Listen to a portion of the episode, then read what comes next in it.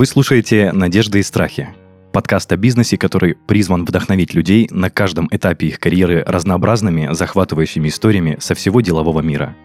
Меня зовут Денис Беседин, я бывший владелец франшизы маркетингового агентства, и каждый выпуск ко мне приходят предприниматели и рассказывают, что за история стоит за их бизнесом. Сегодня у меня в гостях основатели гастрономического проекта «Матист», который работает в направлении кейтеринга, Алексей Гребенкин и Татьяна Сачилина. Тань, Леш, здравствуйте. Привет. Добрый день. Ребят, давайте чуть-чуть подробнее раскроем, что такое направление кейтеринг, потому что м, не на слуху это слово. Можете немного в двух словах описать, что это такое? Ну, кейтеринг, говоря самым таким простым, понятным языком, это выездной ресторан. Это, то есть, э, организация банкета, Да, получается, да, организация по питания на мероприятиях э, в самых разных локациях, от э, лофта до, не знаю, до поля или леса, где угодно. То есть в любой локации можно сделать полноценный ресторан. А готовка на природе происходит или... А, Есть э, несколько форматов. Э, Иногда мы привозим все готовое. Ну, все зависит от возможностей площадки и пожелания заказчиков, но, в принципе, есть много мероприятий, когда мы готовим прямо на месте. В местах абсолютно под это неподготовленных мы все оборудуем и делаем. Ну, слушайте, учитывая, что мы общались до записи, и Таня сказала, что она журналист, причем с багажом и опытом работы. Леш, ты управленец по образованию. Как вы, собственно, пришли к тому, что вы занимаетесь организацией э, выездных застолья, я не знаю, как можно так сказать или нет, э, питанием на природе и организациям под ключ. Питание на природе прекрасно. Я думаю, что это будет следующий слоган Матисса. Питание на природе. А, на самом деле история достаточно интересная, и она уже длится несколько лет в нашей жизни. А, Действительно, ни я, ни Лёша не были никогда причастны к кухне именно в профессиональном смысле, но это та, эм, та самая ситуация, когда увлечение переросло в итоге в бизнес. Во что, конечно, сложно поверить, особенно учитывая, что я никогда раньше не готовила и ничего об этом не знала. То есть Но, тебя с детства не, не, не, приучали, не рассказывали, как это правильно делать? э, Конечно, мне рассказывали, но у меня не было интереса к этому делу. Мгм. И вот э, как раз, эм, когда мы с Лешей вместе уже приступили к этому проекту, у нас э, изначально был интерес к готовке. И почему этот проект вообще начался? Потому что э, мы поняли, что не можем съесть вдвоем все то, что хотим приготовить. Мгм. То есть желание готовить было выше, чем желание есть. И тогда мы стали к себе приглашать совершенно незнакомых людей. Это звучит, наверное, очень странно. Даже безумно немножко, я бы сказал. Даже безумно, Мгм. учитывая, что в тот момент мы жили в Москве, мы туда переезжали ненадолго, и там и зародился этот проект. Мы действительно приглашали незнакомых людей к себе в квартиру, говорили, чтобы они принесли вина, а мы им наготовили. А Это все было пока не коммерческой Да. а, основой ничем. Да, это был некоммерческий проект, это было такое увлечение. Как позже выяснилось, Лёша уже тогда видел в нем потенциал, я в это играла, можно так сказать. У меня и до сих пор присутствует такое ощущение, что я веду какую-то интересную, захватывающую игру или работаю над каким-то проектом, а потом смотрю, что это бизнес, оказывается. Это еще и доход приносит, Да. по всей видимости. Ну, что это радует людей, заказчиков, что это приносит там а, даже деньги нашим а, сотрудникам, что это приносит нам прибыль, что это узнают люди, они об этом говорят. Это очень классно, а, когда твое увлечение становится твоей работой. Если чуть-чуть поподробнее вот этот момент приглашения совершенно незнакомых людей, как люди относились к тому, что их зовут в гости на наготовленный ужин незнакомые ребята? Это Совершенно было всегда- по-разному. Да, это да. было всегда очень... Иногда было прям странно и страшно иногда было. Потому что это были незнакомые люди, они находили нас в Инстаграм, писали нам, мы просматривали их профили, и иногда это были профили без фото, грубо говоря. А люди пишут, ну, мы общаемся, и вроде как Вроде адекватные, да? Вроде адекватные, да. Мы на самом деле вот по таким профилям без фото нашли себе друзей, с которыми по сей день общаемся. да, Москве. уже больше четырех лет. Да, Классно. А у вас уже тогда профиль соцсети велся с уклоном, что вы приглашаете к себе на ужин кого-то, я так да. понимаю. Да, да. У нас э, Мы для этого его и создали вообще, чтобы приглашать людей на ужин. Это Да. был отдельный профиль, не было никаких, не знаю, там, обозначений специальных. Просто еду выкладываем и зовем людей. Ну да, но И- все еще начиналось, э, еще начиналось с названия. Мы сначала очень долго думали над названием, чтобы и как-то уже вокруг названия, наверное, все это обыгрывалось как-то, ну, сам проект и то, то, что мы делали. Да, расскажи, Лёш, про название. Это очень интересная история. Да, мы хотели, чтобы название обязательно заканчивалось на «ист», как какая-то адаптология, типа там гимназист, футболист э, и так далее. Вот, а первые три буквы, чтобы были аббревиатурой. И мы там ну, придумывали, на самом деле, самые глупые, самые, самые Да-да. смешные названия. А, Вот. И в итоге я сказал, типа, ну мы что делаем? Мы создаем атмосферу и вкус. Давай назовем Матист, типа make atmosphere and taste. Ну да, И вот слушай, из- очень логично и звучно в целом. Да, да. А это Да. уже м, наименование «Матист» присутствовало с тех времен, когда вы только начали Да. обосновываться. Мы начали проект с названия, Класс. можно так сказать. Да. А если не секрет, тот профиль, который вы ввели в начале, не является тем же профилем, который сейчас вот у вас? Да, это тот же профиль. Вау. Ну это ну просто классно и интересно звучит. Да, если долистать там вниз, можно увидеть, как мы готовили на этой маленькой кухне в Измайлово, как, какие мы завтраки выкладывали. И несмотря на то, что мы жили тогда в Москве, у нас почти что не было там знакомых, этот профиль начал набирать обороты, что очень тоже удивительно. Без продвижения, без рекламы. Да, мы не запускали никакую рекламу, но у нас были некоторые знакомые, которые, в принципе, достаточно медийными были и социально активными. Именно с их помощью какие-то первые подписчики стали появляться, а потом уже по возвращении в Краснодар, и когда это стало там коммерческим профилем, уже тогда, конечно, э, мы стали запускать там таргет и все такое, но все равно основное это сарафанное радио, наверное, и вот передача информации из рук в руки, из уст в уста. Э, Все делятся там, как им понравилось, как было вкусно, и так у нас и расширяется аудитория постепенно. Да, в плане начала проекта хочется сразу поблагодарить Катю Харитонову и Аню Романову, да? Да. Да, Это именно ребята, которые помогли вам, да, да, да, да, да. Слушайте, можно еще чуть-чуть поподробнее?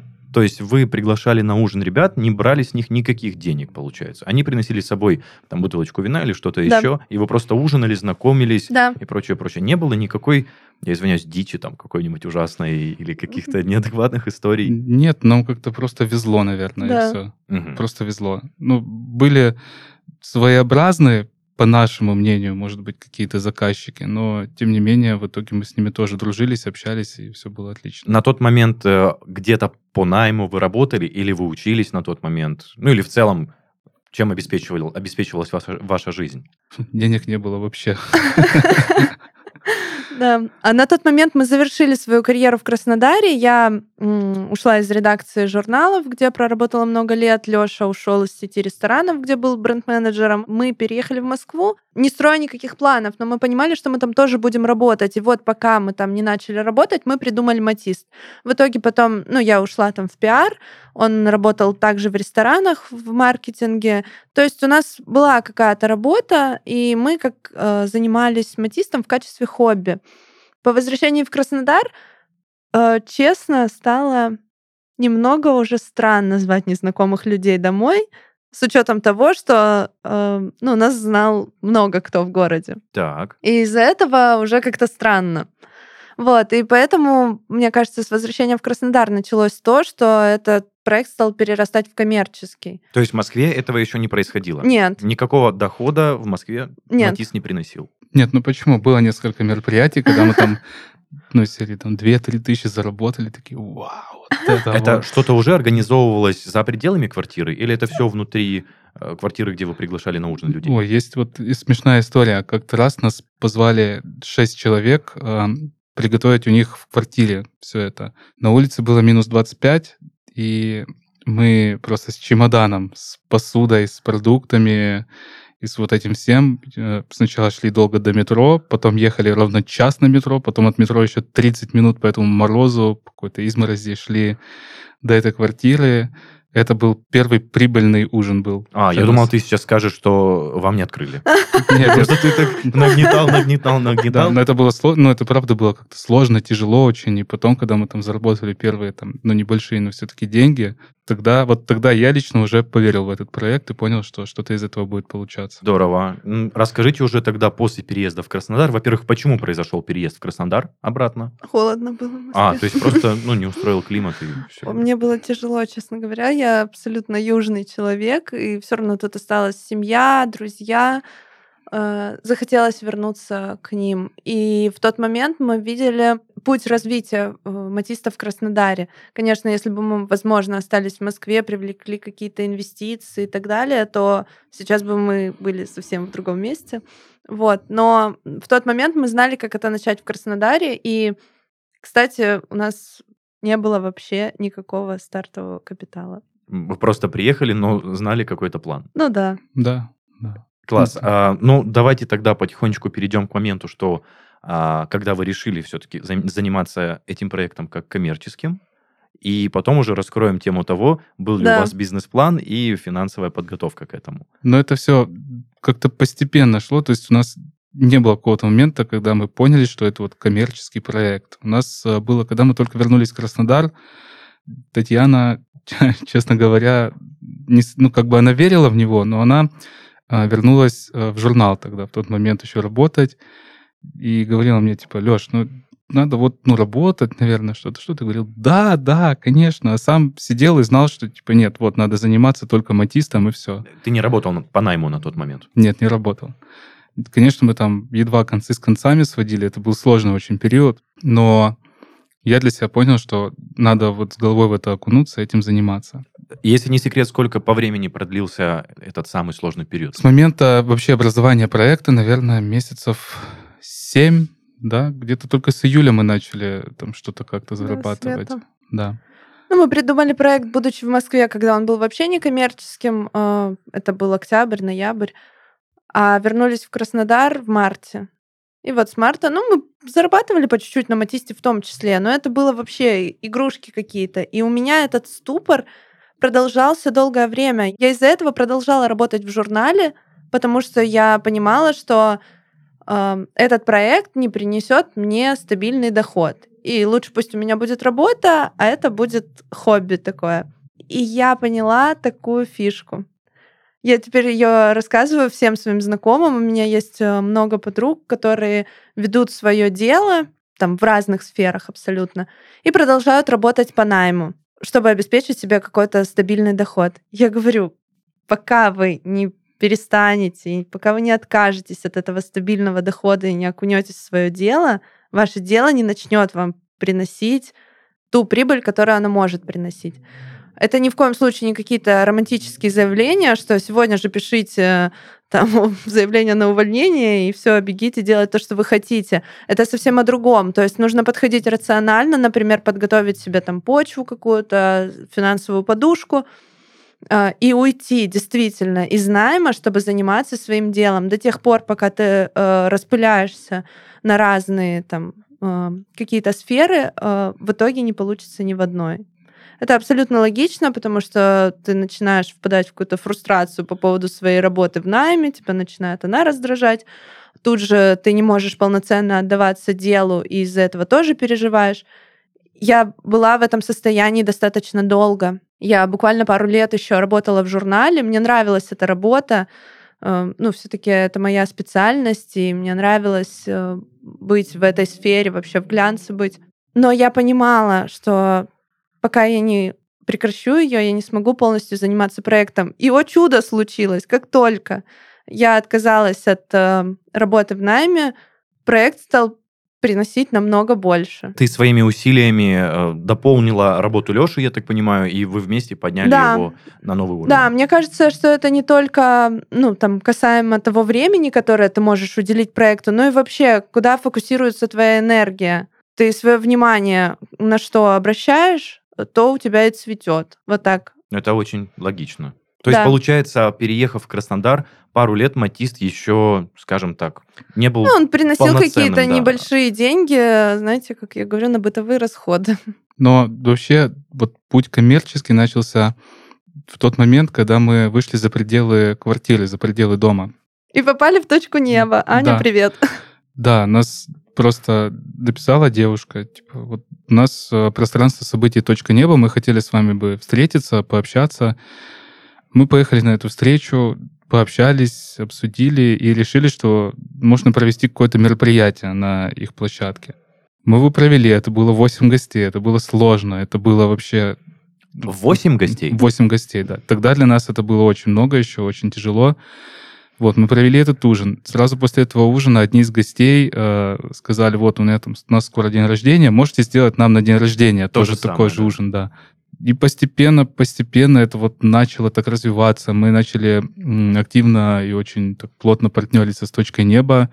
У нас появились совместные предложения, а, люди их начали активно заказывать. Да, мы сначала работали, конечно, даже при наличии заказов у нас сначала было, ну, как-то, наверное, все неправильно еще поставлено, продумано, и поэтому мы вроде как должны были зарабатывать, но почти не зарабатывали вот в итоге. То есть, да, там было все не, не так просчитано, мы это делали на каком-то таком вайбе романтическом просто. Это еще не было, если не секрет, официально оформлено. То есть это пока просто было хобби. Да. Да, Мгм. да. Так, Вот. как развивались дальше события? перед э, Новым годом, перед вот предшествующий тому году, как был кар- этот самый карантин, коронавирус, мы очень неплохо отработали перед, перед Новым годом корпоративы, вот это все, и мы как-то уже тогда такие типа, ого, вот это интересно. И первые заказы тогда были вот на дне рождения на крышах, э, на других площадках. Мы стали, ну, мы уже почувствовали, что это действительно что-то коммерческое. Потом, естественно, карантин, все такое. Мы и, и там придумали, что делать. Мы просто лепили уже на заказ людям равиоли, делали десерты на заказ, все из дома. И вот после карантина, когда люди были, были вот голодны до мероприятий, до общения, до праздников, В ресторанах это было сделать не так-то просто с учетом там особенностей посадки. да, да. И вот тогда проект начал выстреливать именно. Тогда мы вот поняли, что вот тут уже, наверное, что-то действительно есть перспективы хорошие. Да, и в тот момент мы решили уже оформляться, делать цех, э, набирать команду. Мы долгое время готовили сами.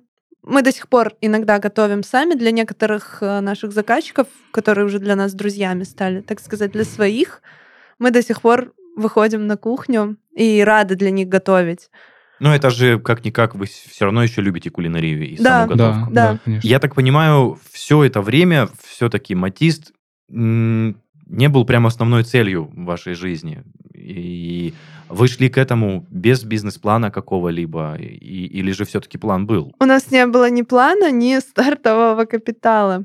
Это вообще интересно, как мы вышли в плюс, э, имея вообще ноль в начале.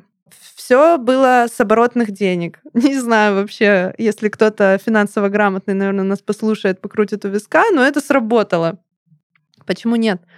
А, Мы всегда работаем по предоплате, и эта предоплата это как Себестоимость продуктов, получается. да, то есть мы все это крутим, вертим, то есть э, мы своих денег не вкладываем. Конечно, с э, уже с ростом компании там на какие-то цели мы эм, ну, уже вкладываем больше денег, и то мы вкладываем то, что мы зарабатываем в этом проекте. То есть, отказываясь от части прибыли, мы э, эти деньги вкладываем в развитие, ну, там, в укрепление производственной базы, там, и так далее. Реклама и прочее, прочее. Реклама, кстати, вот интересный момент. Я не могу вспомнить ни разу, когда мы платили за рекламу.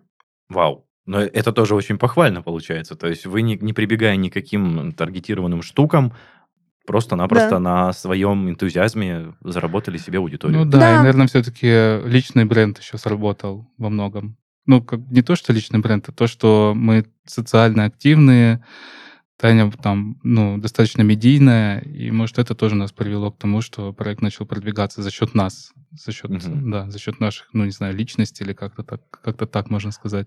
Тань, вот ты сказала, что работала все это время, э, ну, точнее, Мгм. некоторое время в Краснодаре работала Да. по найму. Да. А Сложно ли тебе далось, далось то решение, что нужно уходить? Какие мысли у тебя в тот момент присутствовали?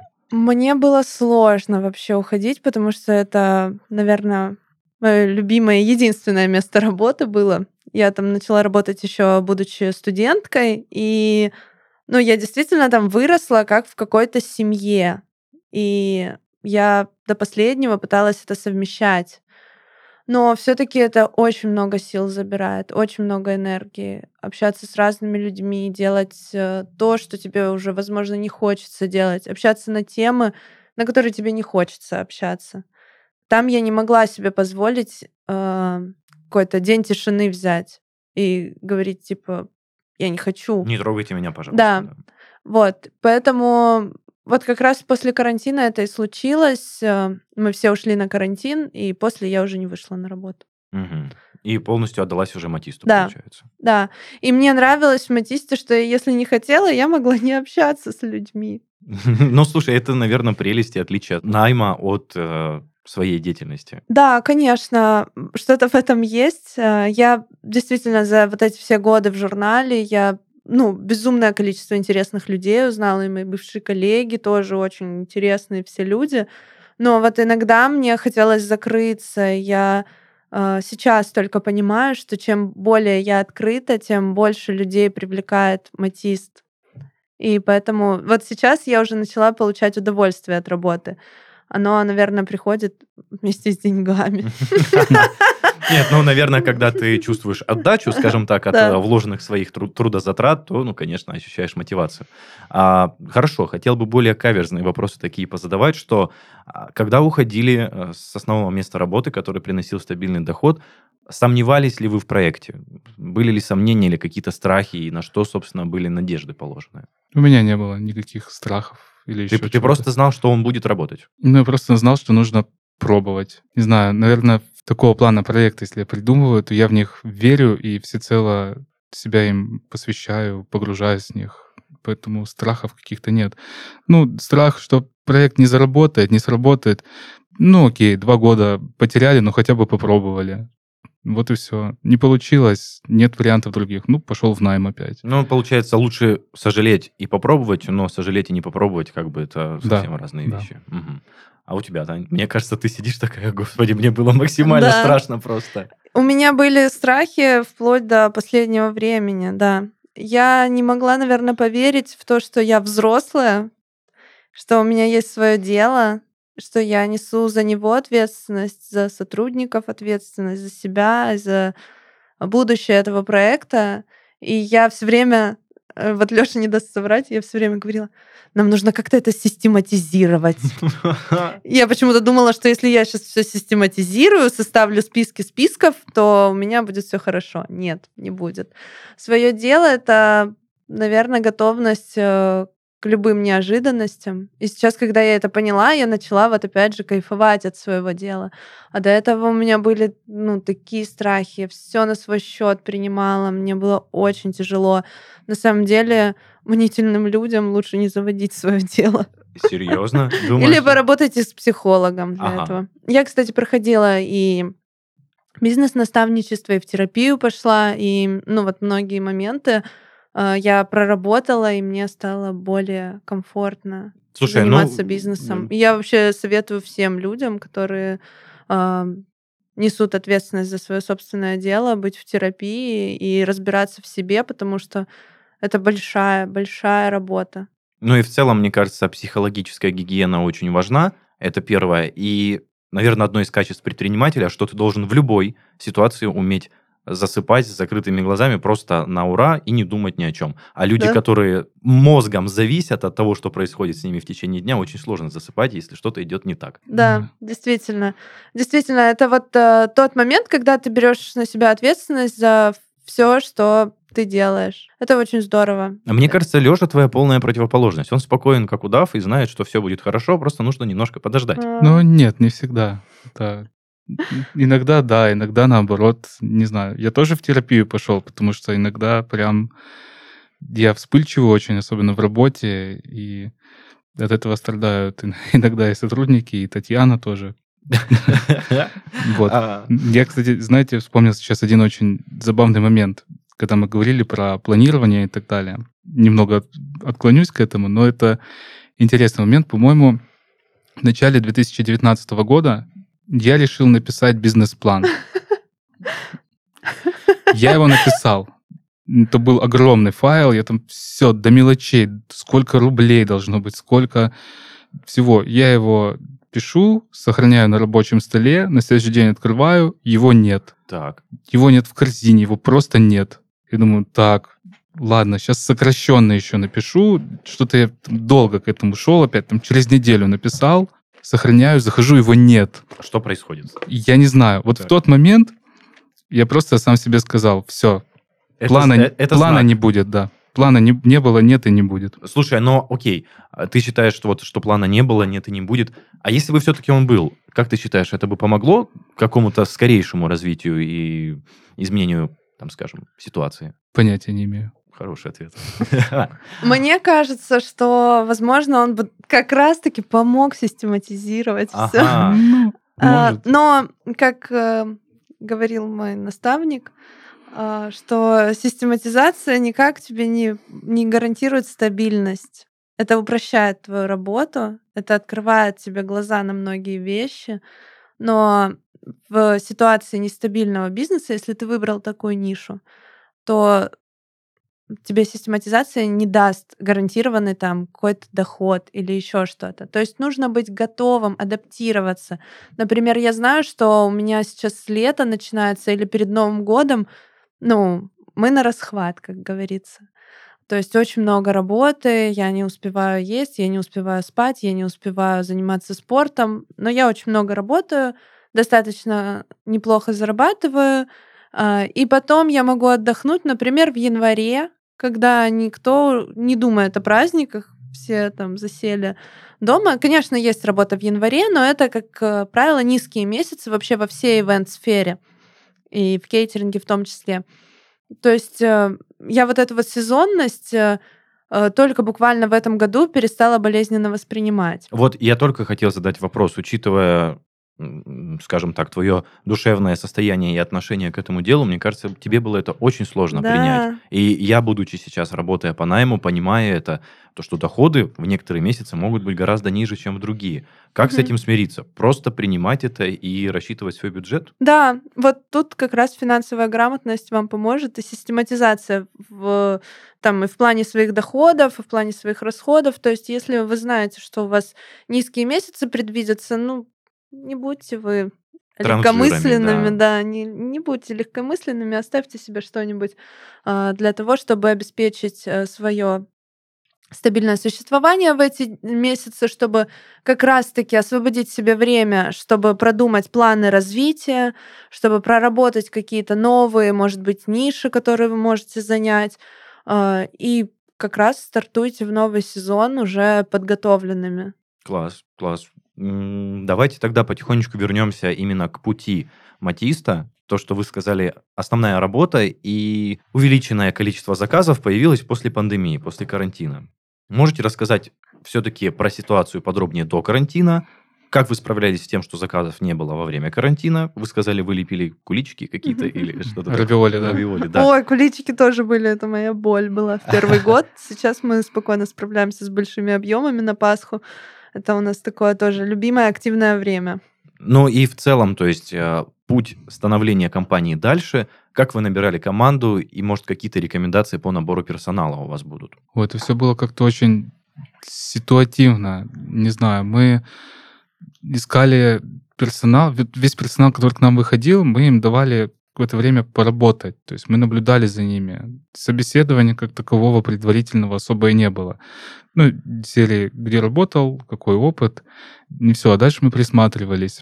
Для меня, например, а, я очень активно занимаюсь кухней.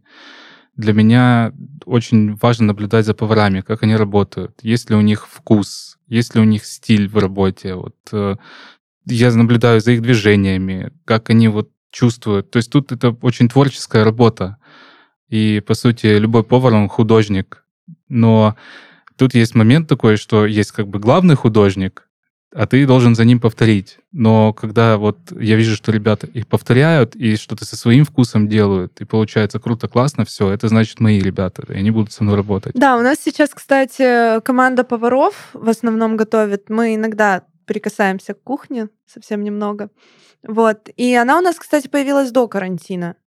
Команда ты имеешь Да, в виду? Да, команда поваров, но уже после карантина это стали какие-то постоянные сотрудники, которые с нами несколько лет работают, также и официанты есть те, которые с нами из года в год, э, которых обожают гости. У нас очень часто повторяются гости или там смежные компании, так как все по сарафанному радио.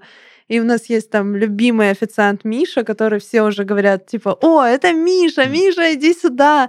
Очень классно. Мне нравится то, что наша команда, все молодые, а, что наша команда это как такая семья или как какой-то коллектив, не знаю. И еще и узнаваемая при всем. Да, при и это очень здорово, и гости также расценивают. То есть мы против клише. Я помню время, когда Лёша отвечал людям в директ, мы не занимаемся кейтерингом, потому что э, мы не хотели ассоциироваться с засохшими канапешками. Ух ты. Да. Вы именно раскрывали свое дело с другой стороны, то есть. Да, вы... у нас mm-hmm. был гастрономический проект, это был гастрономический театр, мы хотели готовить индивидуально для каждого человека, а потом мы поняли, что даже кейтеринг там в общественном понимании все-таки он там пять лет назад был немного другой. Сейчас эта сфера очень сильно развилась, сейчас у нас в городе есть много классных кейтерингов, и действительно раньше это было не то, и мы не хотели, чтобы э, нас ассоциировали с такой едой.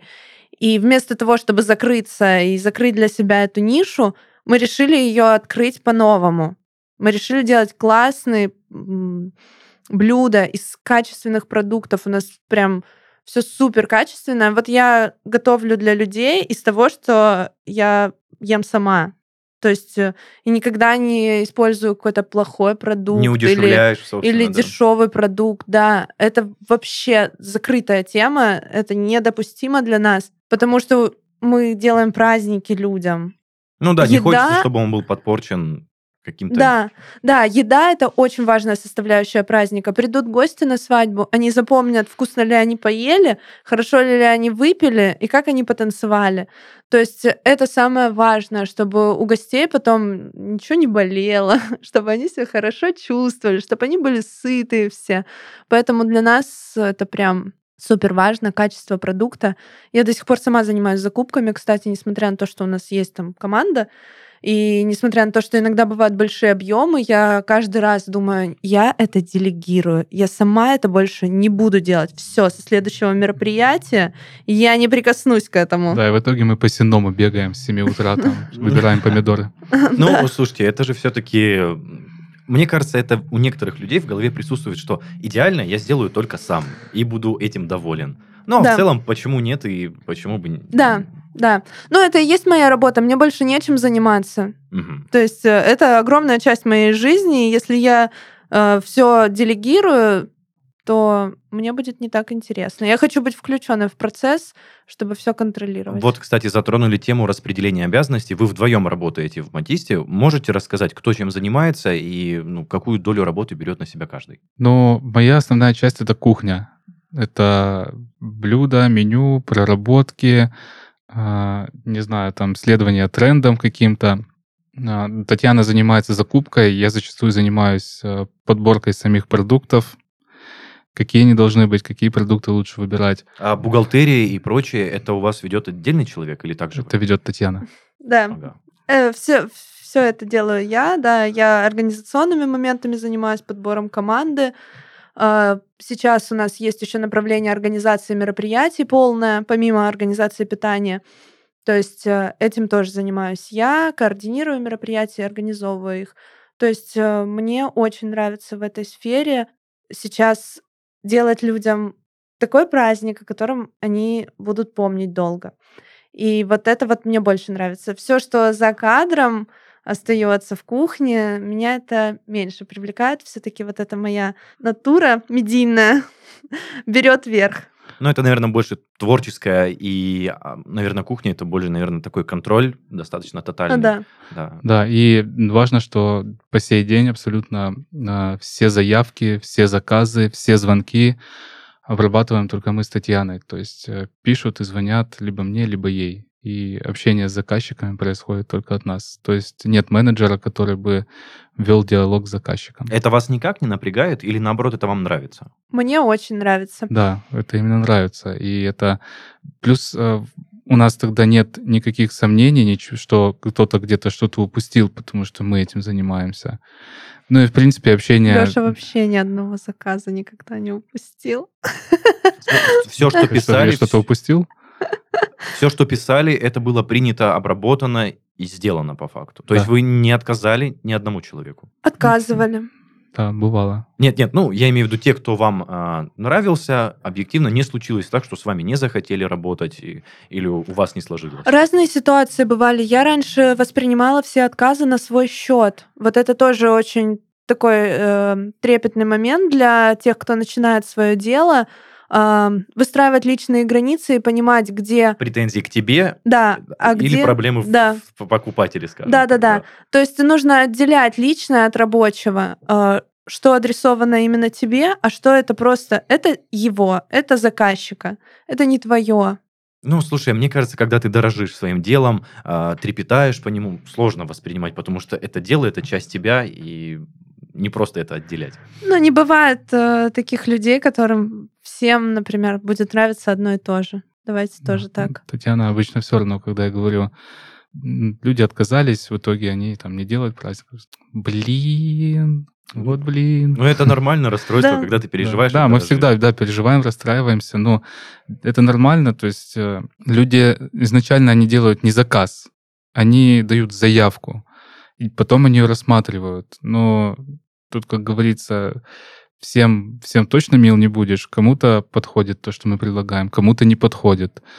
Вот. Но даже заказчики, которые в итоге отказываются, мы не считаем это зря потраченным временем. Может быть, нам как бы они отказали, а своим друзьям нас посоветовали и так далее. То есть тут такая цепочка может быть очень длинная, и кто-то из них все равно приходит к нам. Ну, в общем, не расстраиваться из-за полученных отказов, это тоже важно. А, я не лезу в вашу личную жизнь, но так как вы ведете бизнес вдвоем, а, существует такое понятие, что с партнером строить бизнес сложно. И предыдущие гости к нам тоже приходили вдвоем. Они об- обе были совладельцы и являются по сей день. Я задавал им такой вопрос.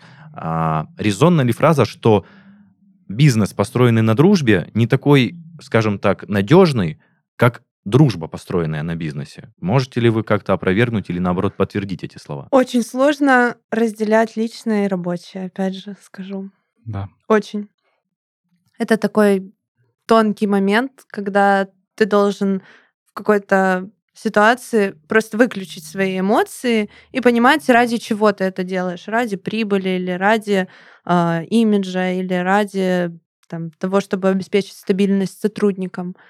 А, а дома решать уже все свои домашние дела. Не Все свои впутывая личные. м, Да. бизнес, скажем так. Да, это сложно, этому нужно учиться, этому научиться возможно. Не знаю, вот сейчас мы с Алексеем бизнес-партнеры, и, в принципе, неплохо выходит. Ну, то есть, э, не считаете ли вы, что с друзьями строить бизнес нельзя? Это не так. Мы уже партнеры. Мы, не знаю, мы друзья? Нет. Мы не друзья, мы знаю. партнеры. Да. Ага, ну так достаточно. Мне кажется, что вы дружили раньше. А, Было дело, да. Да, на самом деле это можно не вставлять в запись, но мы почти 6 лет были вместе. Встречались, А, в смысле. Да. Да, жили вместе, И, да. И сейчас э, мы остались партнерами, и сейчас мы не вместе. Ага.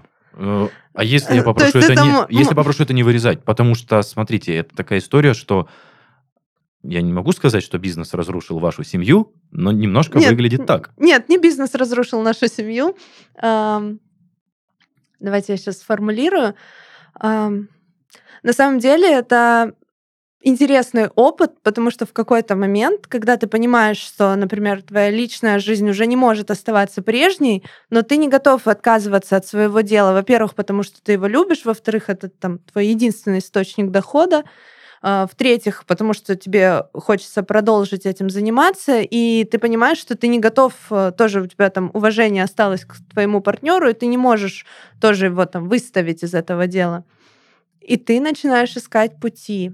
Ты начинаешь по-другому смотреть на вещи, отключать свои эмоции, продолжать работать, потому что я не могу сказать человеку, извините, что у вас сегодня праздник, у меня нет настроения, я поругалась с парнем. А он по совместительству мой партнер. Да, Мгм. так я сказать не могу. Я рада каждому празднику наших заказчиков, и поэтому я продолжаю с улыбкой на лице делать им эти мероприятия, продолжаю работать. а, Каждый из нас продолжает выполнять свои должностные обязанности, обеспечивать бесперебойную работу нашего общего дела, потому что каждый в этом заинтересован. Э, личное остается дома. Исходя из твоих слов, считаешь ли, что ты выход из зоны комфорта расширяет знания, и ты постигаешь новые умения и как распознаешь их в себе, что ли? Да, конечно. На самом деле у нас намного больше потенциал, чем мы там реализуем его в привычной жизни.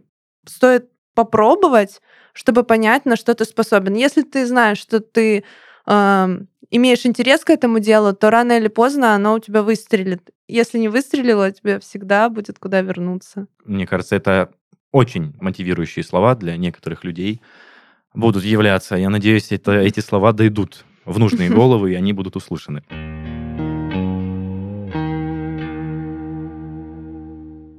Ну что ж, друзья, это был подкаст «Надежды и страхи» и его ведущий Денис Беседин. Сегодня вы слышали историю о том, как душевный порыв и тяга выросла в проект «Матист», а Таня Сачилина и Алексей Гребенкин не жалеют о том, что стали предпринимателями.